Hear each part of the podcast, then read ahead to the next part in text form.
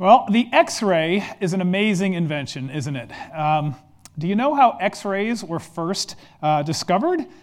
Well, this week in history, in 1895, uh, there was a, physicist by the name of William Röntgen. Uh, this is him, Wilhelm Röntgen. Uh, and he was conducting experiments on electron rays to see if he could figure out if they could pass through glass or not. Don't ask me why, I have no idea. But that's what he was doing. And while he was doing that, uh, he noticed that there was a glow coming from this nearby chemically coated screen. And so he figured there has to be some kind of invisible rays causing these glows, and he called those rays X rays, uh, the X being the uh, unknown in a mathematical equation. So they became X rays. Well, Further experiments showed that X rays are actually electromagnetic waves uh, that act like light waves, but with uh, wavelengths that are about 100, uh, or, I'm sorry, 1,000 uh, times shorter than light waves, and that makes them invisible to the human eye. And so, uh, after more research, he learned that uh, X rays can penetrate the human flesh but they don't penetrate higher density matter like bone or lead. And so uh, you're able to photograph them and you can see uh, what is uh, passing through uh, the physical flesh. And so, with that discovery, the X ray was born.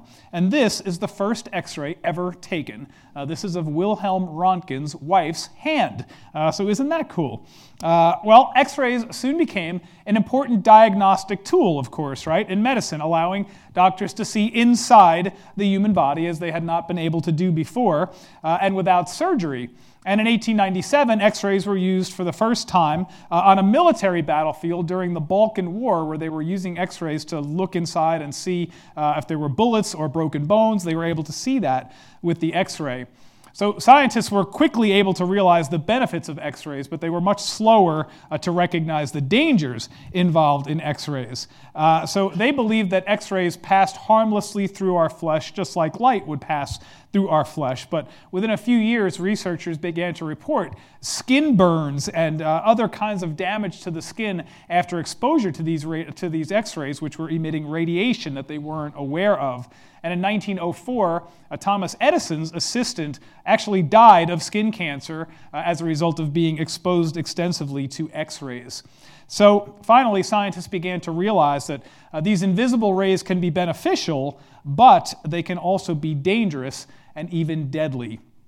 And that's very much related to what we're going to be talking about today uh, in this invisible war. Uh, the same things could be said of the spiritual realm.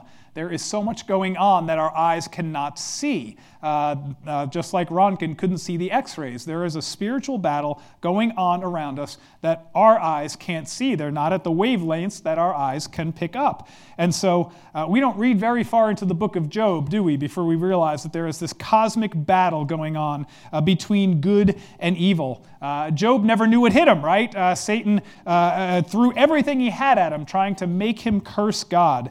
Uh, and God uh, allowed Job to undergo a certain amount of suffering up to the point of taking his life. Uh, and so there was this unseen battle going on in Job's life that he had no idea was happening. And in Daniel 10, uh, Daniel gets a glimpse uh, behind the curtain, as it were, uh, to this invisible war that's going on uh, that most of the time uh, we human beings never get to see. And so what Daniel saw is that there are some, there are some heavenly beings, angels, who are good and who serve God and who serve us. but there are also others who are fallen angels. These are Satan Satan's demons, and they mean to destroy us. So, the context of Daniel 10, he's just received a revelation, and this wore him out and left him anguished. And we, as the readers, we get no details about what this revelation is in all of chapter 10 uh, because we have to wait until chapter 11 to get the details of the revelation. All of chapter 10 is just about this spiritual warfare that delayed the angel that God sent to aid Daniel in understanding this revelation. So we need to take from this that spiritual warfare is real. Uh, and, and we have to understand that the, that, that the Bible mentions Satan and his demons many times, right? We, we can read throughout the Gospels, and there are demons throughout. Uh, Satan is mentioned, uh, and, and Satan's schemes are mentioned. But, but I wonder if, if you and I really think seriously about Satan, his schemes, this unseen realm, demons all around us who mean us harm. I wonder if we take them seriously. And, and, I wonder if we're doing all that we can to protect ourselves in this spiritual battle uh, so that we uh, are able to stand firm. Now, if somebody wanted to break into your house, right, you would do all you could to protect yourself. You'd lock your door, you'd arm the house alarm, and you would keep your guns loaded, right, and ready for that intruder. That's what you would do. Uh, so we should do the same in our spiritual lives, and I think that will be the lesson for today. So let's just look at the setting of Daniel chapter 10, and this is just verse 1. In the third year of Cyrus, king of Persia, a message was revealed to Daniel, who was named Belteshazzar. And the message was true and one of great conflict, but he understood the message and had an understanding of the vision. All right, so chronologically, we're now in the third year of Cyrus, ruler of Babylon. So that's 536 BC, which is as late as the book of Daniel goes. Now, assuming that Daniel was born in 620 BC and that he was taken uh, captive at about 15 years old in 605 BC, uh, that would make Daniel in his mid 80s now uh, in 536 BC. Now, Cyrus had issued a decree allowing the Jews to return from Babylon back to Jerusalem in 538, about two years earlier. Uh, but most likely, Daniel stayed in Babylon because uh, his age would have made that trip difficult, and because he was very useful where he was in Babylon. He was serving as God's representative there and as rep- representatives of the Jews who were living in Babylon too. Uh, so, uh, it just goes to show you that, that God can plant you wherever, where, or He can use you wherever He has planted you, right? Daniel got ripped up, ripped away from everything he knew as a teenager, and planted miles and miles away in Babylon, and yet he had a fruitful and productive life. God used him mightily where He planted him. Now, Daniel called himself Belteshazzar, and I think he did that to, to give continuity uh, because he was called Belteshazzar earlier in the book. So uh, he wanted to, to reassure us as the readers that this is the same Daniel uh, who was talking in the earlier parts of the book. And you remember, in the earlier parts of the book, uh, Daniel had interpreted Nebuchadnezzar's two dreams, right? Uh, he had done that, and then he had uh, interpreted Belshazzar's vision of the handwriting on the wall. And then Daniel received his own visions, uh, visions given to him personally. He saw the, the vision of the four beasts, and then the vision of the ram and the goats, and then the vision of the 70 weeks. And then this here, uh, the vision that we'll get the details of in chapter 11, uh, this is the fourth vision now that Daniel has pertaining to Israel's future. And what we learn uh, from, from Daniel's perspective is that he says uh, that the message was true and was one of great conflict. Uh, and so this is why he began to pray earnestly. Uh, so let's look at what Daniel uh, did in response to this message. This is verses 2 and 3. Uh, in those days, I, Daniel, had been mourning for three entire weeks. I did not eat any tasty food, nor did meat or wine enter my mouth, nor did I use any ointment at all until the three weeks were completed. All right, so if we took verses 2 and 3 and then added verse 12 to it, verse 12 talks about prayer. So we can assume that Daniel was praying uh, during these three weeks as well, three full weeks. Now, remember, Daniel had the vision of the 70 weeks not long ago. This was just a couple years earlier. And remember that in, in that vision, Daniel, uh, in Daniel 9, the angel Gabriel told Daniel uh, that there was going to be a, a, a time of hope in the future for Israel. But uh, Daniel understands that, that as a result of this vision that he's had, any hope that he's got for lasting peace in the present uh, really is going to be shattered by this vision, as we'll see when we get into it in chapter 11 next week. And Daniel understood this. He saw the conflict coming, and this is what caused him distress. So he was praying not because he didn't understand the significance of the vision, but because he did understand the significance of the vision and what that meant uh, for his people. So, during this time, during this three week period, he abstained from tasty foods, choice foods, for three weeks. Now, you'll remember all the way back in Daniel 1, right, that Daniel negotiated this, vet, uh, this diet of vegetables uh, with the commander of the officials. He refused to defile himself with any un- unclean foods uh, that they were eating in Babylon. And because of that deal that he made to eat vegetables, and because Daniel was highly esteemed by God, I take these verses to mean uh, that, that, that Daniel was obedient to God, that, that he wasn't violating God's uh, dietary laws. So Daniel's not eating any choice foods now, are, are choice foods that he was allowed to eat, uh, meats that, that were clean foods to him. Uh, and so he abstained from those, and he probably lived on bread and grains and waters uh, and water, and he didn't use any ointment or lotion during that time either. So he wasn't fasting, not eating at all. The idea is, is deprivation, not starvation uh, or complete neglect of himself. And he did this for three full weeks. So, how did he know to do this for three weeks? Why three weeks? Well, I don't think he did know to do it for three weeks. I think he intended to mourn and to fast for as long as it took until he got an answer to his prayer. And later in the chapter that we learn that the angel arrived 3 weeks after Daniel began his prayer. So it was at that time that Daniel knew that his prayer had been answered. Uh, so uh, it's a good lesson for us, isn't it? That we should learn never to give up on praying. Uh, because sometimes things may be happening in the spiritual realm that we have no idea about, right? And we're going to learn about what happened in the spiritual realm uh, to, to the angel who was coming to Daniel's aid in a minute. Uh, but there are things happening in the unseen realm that we know nothing about. So don't give up praying. Daniel didn't give up praying, and three weeks later, he got his answer. So pray and wait on God. His timing is perfect. Now, let's talk about Daniel's vision of the man by the Tigris River. This is verses 4 through 9. Uh, on the 24th day of the first month, while I was by the bank of the great river, that is the Tigris, I lifted up my eyes and looked, and behold, there was a certain man dressed in linen, whose waist was girded with a belt of pure gold of Uphaz. His body was also like beryl his face had the appearance of lightning, his eyes were like flaming torches, his arms and feet like the gleam of polished bronze, and the sound of his, and the sound of his words like the sound of tumult. Now I, Daniel, alone saw the vision, while the men who were with me did not see the vision. Nevertheless, a great dread fell on them, and they ran away to hide themselves.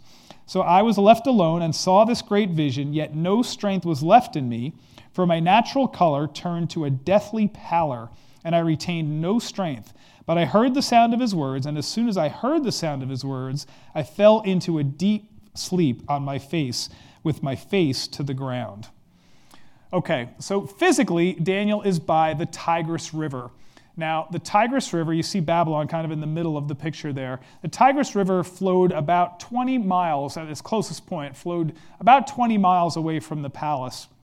So he may have been away on business, or he may have just been looking for a time to be alone with the Lord. Uh, we really don't know. But while he was there, Daniel sees a vision of a heavenly being. Uh, and, and some of the others who were with him, they didn't see the vision, but somehow a great dread fell over them anyway. They knew something was going on, so they ran away and hid. Uh, Daniel turned white and he lost all of his strength. So the question is who is this? Who did Daniel see? Well, some say he was an angel. And I guess that's possible, but I think a better interpretation of this is that this is a vision of the pre incarnate Jesus Christ that Daniel had. Uh, and the reason I say that is because his description is very similar to what we read about the description of Jesus in Revelation chapter 1, verses 13 to 16. This is what it says In the middle of the lampstands, I saw one like a son of man, clothed in a robe, reaching to the feet, and girded across his chest with a golden sash. His head and his hair were, like, were white like wool, like snow, and his eyes were like a flame of fire. His feet were like burnished bronze when it had been made to glow in a furnace and his voice was like the sound of many waters. In his right hand he held seven stars, and out of his mouth came a sharp two edged sword, and his face was like the sun shining in its strength. So, very similar descriptions. Uh, those who argue that this is an angel say that the one being referred to here in verses 5 and 6 is the same being that we're going to read about in a few verses when we get to verses 10 to 14. I think it's plain from the reading that, that these are two separate beings. Uh, this one is the pre incarnate Christ, and then there's a separate angel that we're going to read about in verses 10 to 14. And Jesus would certainly not have been hindered uh, by the prince of Persia uh, in verse 13. That's the name of the demon who hinders this angel. Uh, so we know the demons are, of course, powerful, but they're certainly not powerful enough to stop God. Uh, so I think that this is the pre incarnate Christ. Uh, Daniel's vision was so uh, brilliant in appearance uh, that, that, Daniel was completely sapped of his strength. And as soon as he heard uh, Jesus' voice and heard Jesus' words, he fell flat on his face uh, and fell into a deep sleep. Now, if you are a person who really enjoys sleep, well, here is your vindication. Uh, sometimes a good nap uh, is, is uh, what we need in spiritual warfare. So uh, enjoy your naps and fight spiritual warfare. So that's the first section. Daniel saw this terrifying vision. But now, in verses 10 to 21, we'll see how Daniel is comforted uh, by the coming of this angel. Let's look at verses 10 and 11. Then behold, a hand touched me and set me trembling on my hands and knees. And he said to me, O Daniel, man of, self, of high esteem, understand the words that I am about to tell you, and stand upright, for I have now been sent to you. And when he had spoken this word to me, I stood up trembling. So here, now the vision is not of the pre incarnate Christ. Here, the vision is of an angel. And he touched Daniel and he gave him strength uh, to get up to his hands and knees at least. So imagine him on all fours. And then uh, the angel gives him a little bit more strength and he's finally to get up. Uh, but he stood up on two feet, still trembling. And we can only imagine, right, the fear and the awe of seeing a vision of Jesus uh, by the Tigris River, and then immediately followed by this angel now who's speaking uh, to him directly. Uh, so I think we'd all have the same reaction, right? We would be, we'd be on our faces and then need uh, encouragement and strength to get up. And so now on his feet, Daniel waited for the angel to speak. And Daniel, in, uh, in, the, in verses uh, 12 to 14, uh, the angel tells Daniel what his purpose is. Uh, then he said to me, Do not be afraid, Daniel, for from the first day that you set your heart on understanding this and humbling yourself before God, your words were heard, and I have come in response to your words. But the prince of the kingdom of Persia was withstanding me for 21 days. Then behold, Michael, one of the chief princes, came to help me, for I had been left there with the kings of Persia.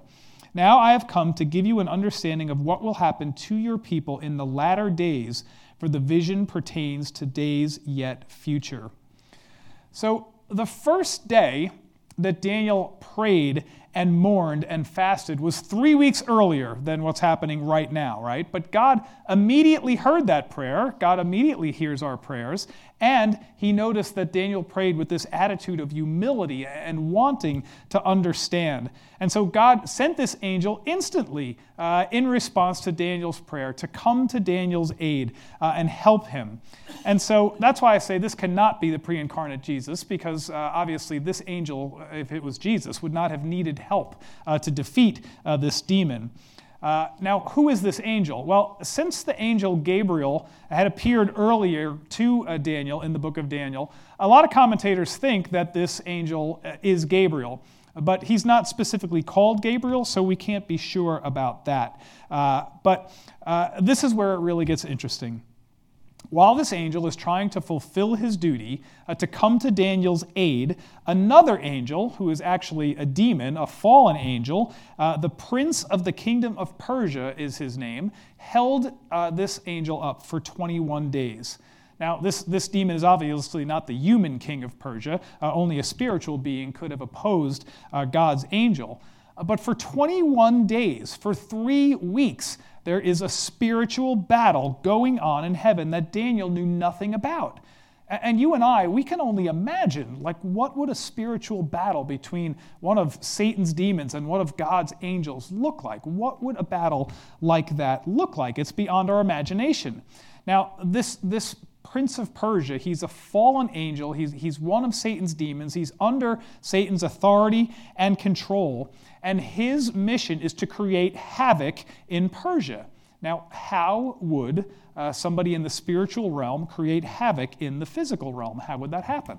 Well, demons have the power to influence people, right? To tempt people to evil, uh, to cause people to act for their own gain, uh, to, to behave selfishly, wickedly for their own good, uh, to put others down and lift themselves up. Uh, this, these are satanic activities. Uh, and they can use political means, therefore, to accomplish satanic goals.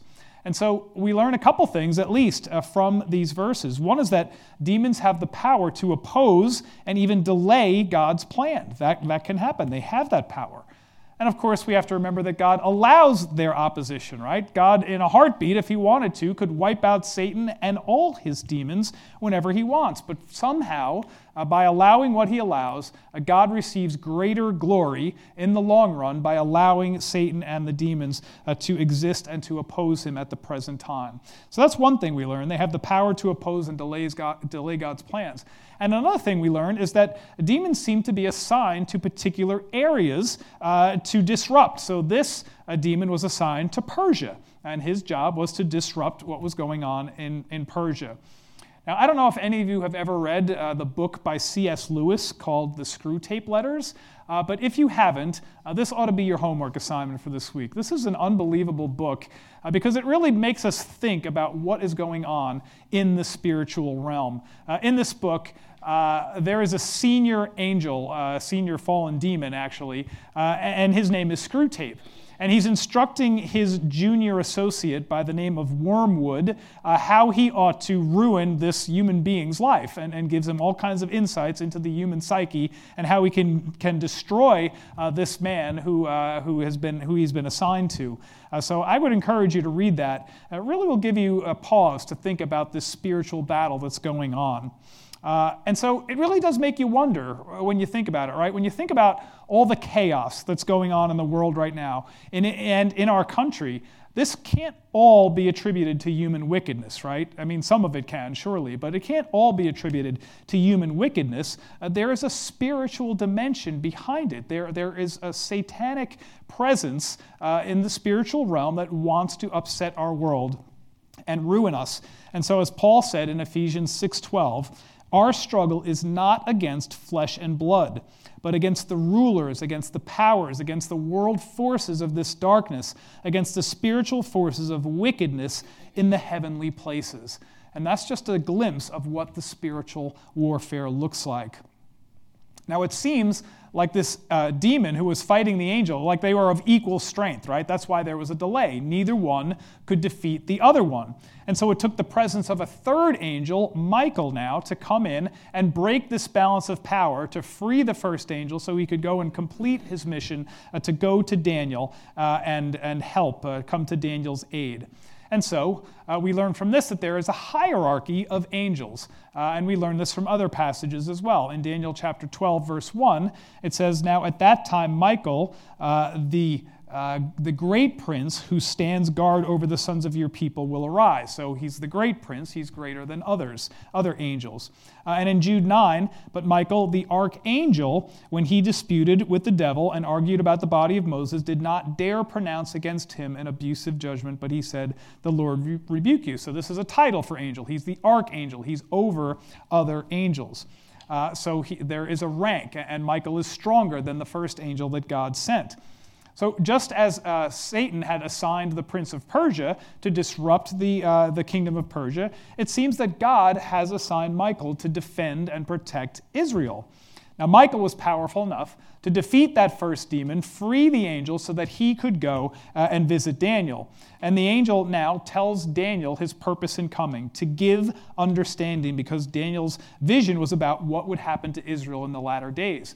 Now, it already said that Daniel had understanding, so Daniel had some understanding, uh, but the detail that we're going to get about this vision in chapter 11 uh, really is going to be something, uh, and he will, the angel will explain that uh, to Daniel. So just imagine being Daniel, right? Imagine having this encounter, first with the pre incarnate Christ, then with the angel, then to hear about this 21 day spiritual battle that was going on. Daniel's mind was blown, right? He had no idea, no understanding that any of this was happening around him. And so, of course, Daniel was speechless. He, was, he had no words to answer this. So you and I might ask, you know, if there was going to be this 21 day battle and if Daniel was highly esteemed, uh, why didn't God just send Michael in the first place, right? Why, why have this battle at all? Well, my only potential answer to this question is that maybe God wanted us to know that there is a spiritual battle going on, that these demons are powerful, and He recorded it in Scripture uh, so that we would understand that there are spiritual battles going on all around us, and so that we would be aware of them. So maybe that's why uh, He didn't send Michael in the first place. But Daniel, for his part, uh, he needed to be strengthened again. And this is verses 15 to 17.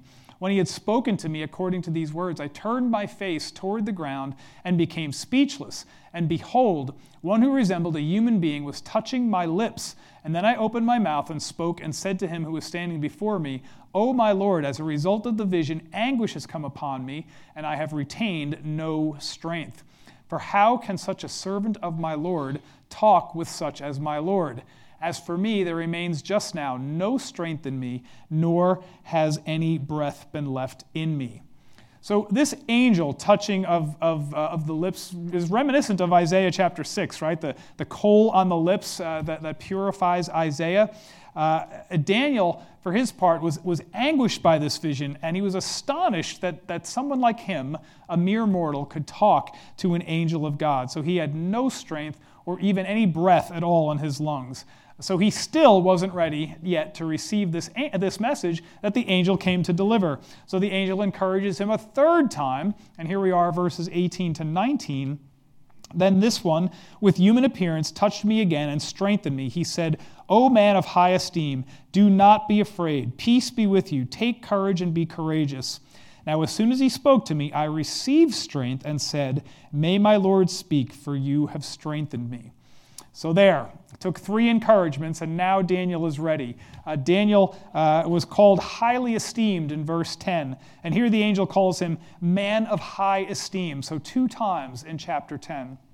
I think what we see from this is that Daniel uh, is highly esteemed by God because of Daniel's incredible faith and because Daniel's uh, heart's desire is to praise God and to glorify him. And so now, this third time uh, that he was encouraged, he is finally strong enough to receive uh, the message that the angel had for him. Uh, but that doesn't come until chapter 11. Before that, uh, there are a couple more verses here, and, and in these, the angel tells Daniel about his own personal mission that God sent him on. So this will be verse 20 uh, through chapter 11, verse 1. Uh, do you, then he said, Do you understand why I came to you? But I shall now return to fight against the prince of Persia. So I am going forth, and behold, the prince of Greece is about to come. However, I will tell you what is inscribed in the writing of truth. Yet there is no one who stands firmly with me against these forces except Michael your prince. And verse, uh, chapter 11, verse 1 In the first year of Darius the Mede, I arose to be an encouragement and a protection for him. So, the angel probably uh, asked Daniel uh, if he understood why I came to, to you, uh, maybe just to kind of snap him out of this fog that he was in, to kind of focus his attention uh, because he was still so weak. Uh, and then the angel's mission, uh, twofold really, to tell Daniel about the vision that he had received, but also to return to fight against the prince of Persia and the prince of Greece, who was yet to come. So you'll remember from chapter 8 that these two kingdoms were the focus of the vision of the ram and the goat. Uh, remember the goat uh, uh, that had the, the great horn, uh, that represented Greece. The ram was Persia. Daniel had that vision back in 551 BC. So now we're 15 years past that vision. Uh, Persia was the ram that conquered Babylon, and then uh, the goat was Greece that came and conquered Persia. The goat had a horn, but at the, at the height of its power, that horn broke off four more horns arose, and then from those four horns, one more horn arose, and we learn that that was Antiochus, the, the uh, Antiochus, Antiochus, Epiphanes of Greece, who ruled about 175 to 165 BC uh, in that range. And so these kingdoms that are being prophesied about, these are yet to come, right? These are uh, in the future from Daniel's perspective. Uh, and so it gives Daniel pause to, to think about the whole panorama of persecution of Israel, right? Israel has always been persecuted. Uh, Assyria, uh, then Babylon, then, then Persia uh, defeats Babylon. Uh, and still, the, the, the, Persia is ruling now uh, during Daniel's vision, but the Greek Empire is coming. That's uh, still 200 years away. And Daniel had already seen that there was going to be even a further empire in Rome. so there is constant persecution against Israel. And now the Jews that had been exiled, they're just returning to Israel uh, under Persia's command. Uh, and so, what is still future? In 536 BC, when Daniel is having this vision, uh, Ezra had not yet returned uh, to, to, build the temple. I mean, to yeah, to, to build the uh, to build the temple, uh, and the wall uh, that Nehemiah built that hadn't been built yet and the persecution that we learn about where, where Haman tried to destroy uh, the Jewish people in the book of Esther, that hadn't happened yet. This was all future. So, so this, this angel is going back uh, to fight against the, these angels, these, the, these fallen angels, these demons who are coming, uh, and to fight against the opposition that, that uh, Satan planned against Israel that we see unfolded in the books of Ezra and Esther and Nehemiah. But not just that. I mean, we see God's sovereignty throughout those three books. Uh, but we see them even going further into history. Uh, you know, the, the, the, uh, the, the, Greek Empire isn't mentioned biblically, at least in a historical sense, but uh, the book of First Maccabees, which is not a book of our Bible, uh, but it's a historical, historical book, tells us about Greece's invasion and their treatment of Israel uh, in the intertestamental period.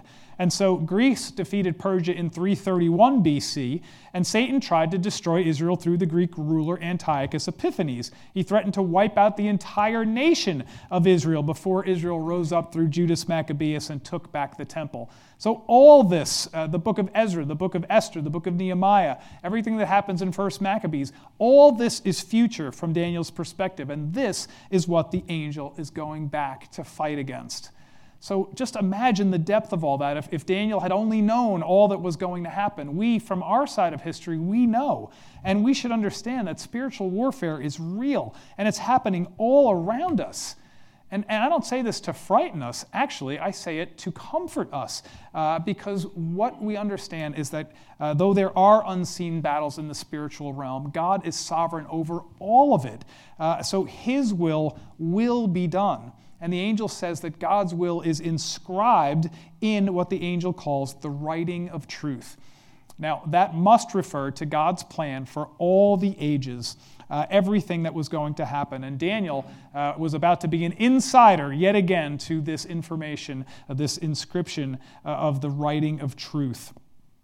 And we see now that the angel was part of what God uses to accomplish his will.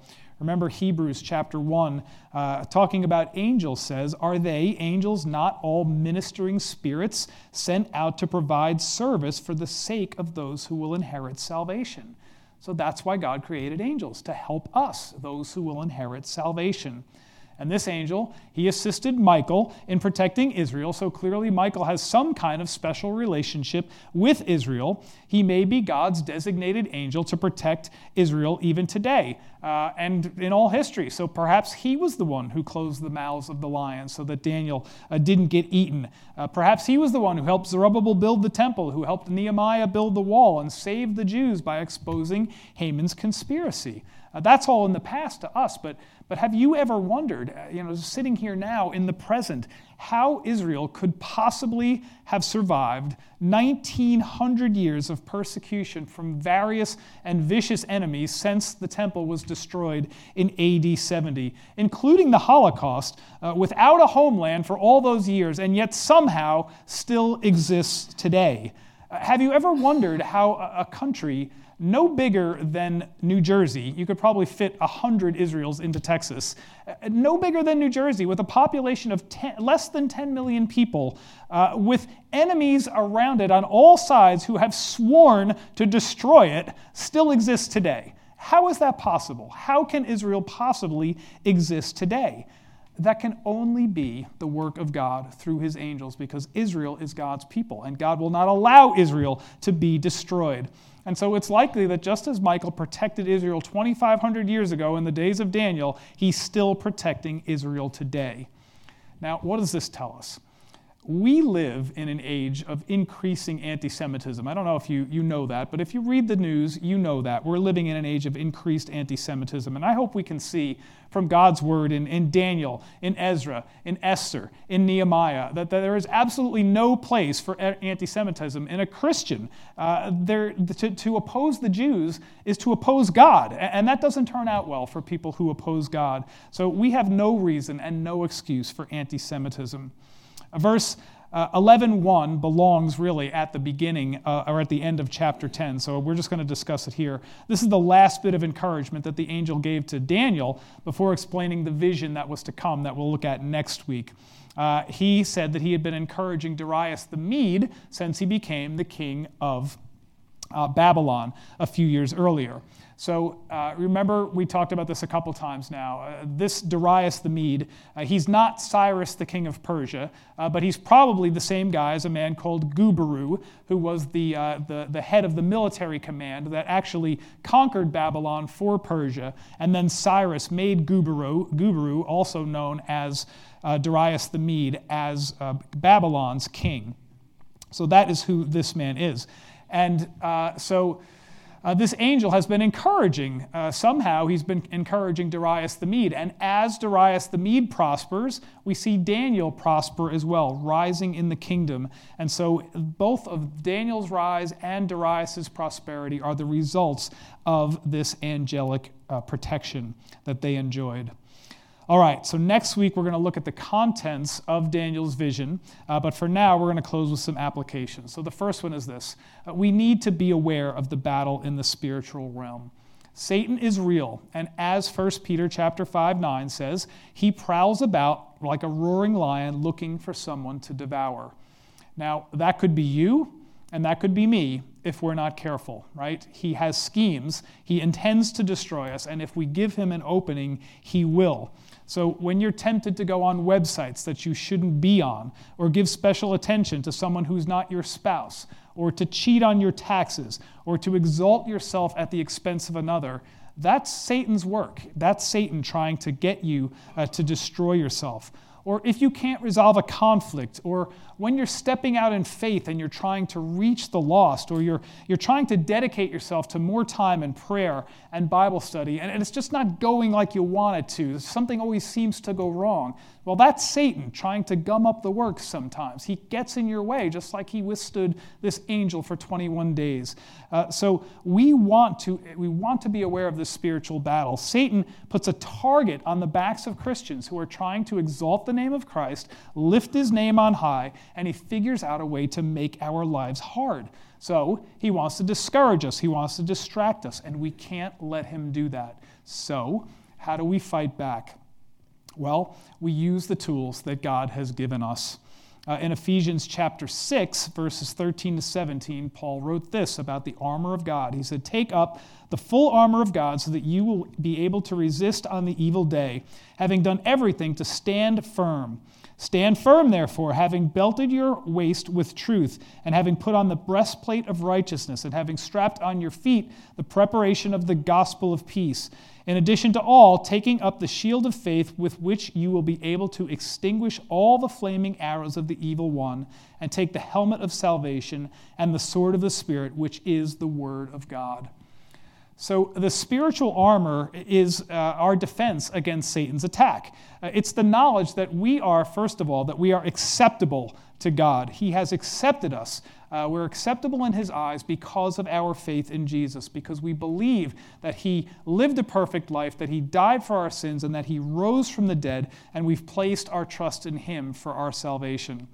So, when Satan tells us that we are unworthy, that God could never love us after all that we've done, or that God could never forgive us for all the wicked things we've done, those accusations will not penetrate the full armor of God. The love of Jesus overcomes Satan's accusations and He's given us tools to use in our defense. Uh, this belt of truth is our understanding of the Bible's teaching and our desire to follow it. Uh, the breastplate of righteousness re- represents a believer protecting his vital organs with the Word of God and his desire to, to live a godly life.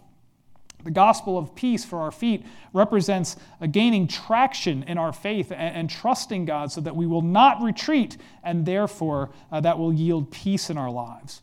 We use the shield of faith to deflect Satan's arrows and to reject any temptation to doubt the truth about God and His word and His promises. And a soldier always wore a helmet into battle, uh, as spiritually the helmet refers to our, our sure knowledge of our own salvation and our present safety from Satan's attacks. The battle happens in the mind, right? Half the battle is in the mind, and this is where the victory must be won.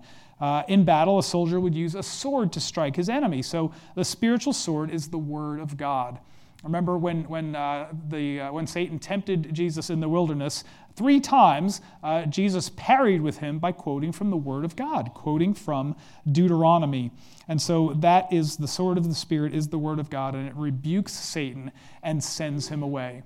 And there is a final tool, a bonus tool in Ephesians 6:18 with every prayer and request pray at all times in the spirit. And so pray pray uh, to fight against this spiritual battle. We need to be aware of spiritual battles, but we need to know that we have the tools to defend ourselves and fight. God wants us to fight Satan and the discouragement he brings every day. And Jesus wins. That's the good news. We have to always remember that Jesus wins. And that knowledge should give us tremendous joy in the Lord who saved us.